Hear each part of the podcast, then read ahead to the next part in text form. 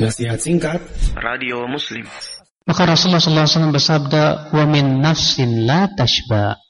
Ya Allah, aku berlindung kepada Engkau dari jiwa yang tak pernah kenyang, jiwa yang serakah, jiwa yang rakus.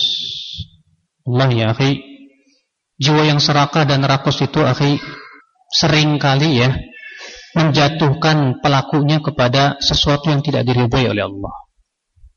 Dengarkan sebuah hadis Nabi Shallallahu Alaihi Wasallam dalam hadis yang dikeluarkan Bukhari dan Muslim. Madhibani ja'ian ursila fi ghanamin bi afsadalaha mimman harisal mala wa syarafa lidinihi.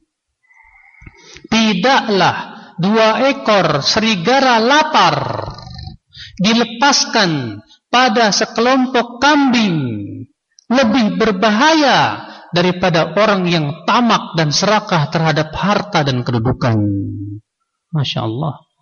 Ternyata kata Rasulullah, ya, mana yang lebih berbahaya, mana yang lebih merusak, apakah serigala lapar yang dilepaskan kepada segerombolan kambing, ataukah mereka yang rakus dan tamak terhadap harta dan kedudukan?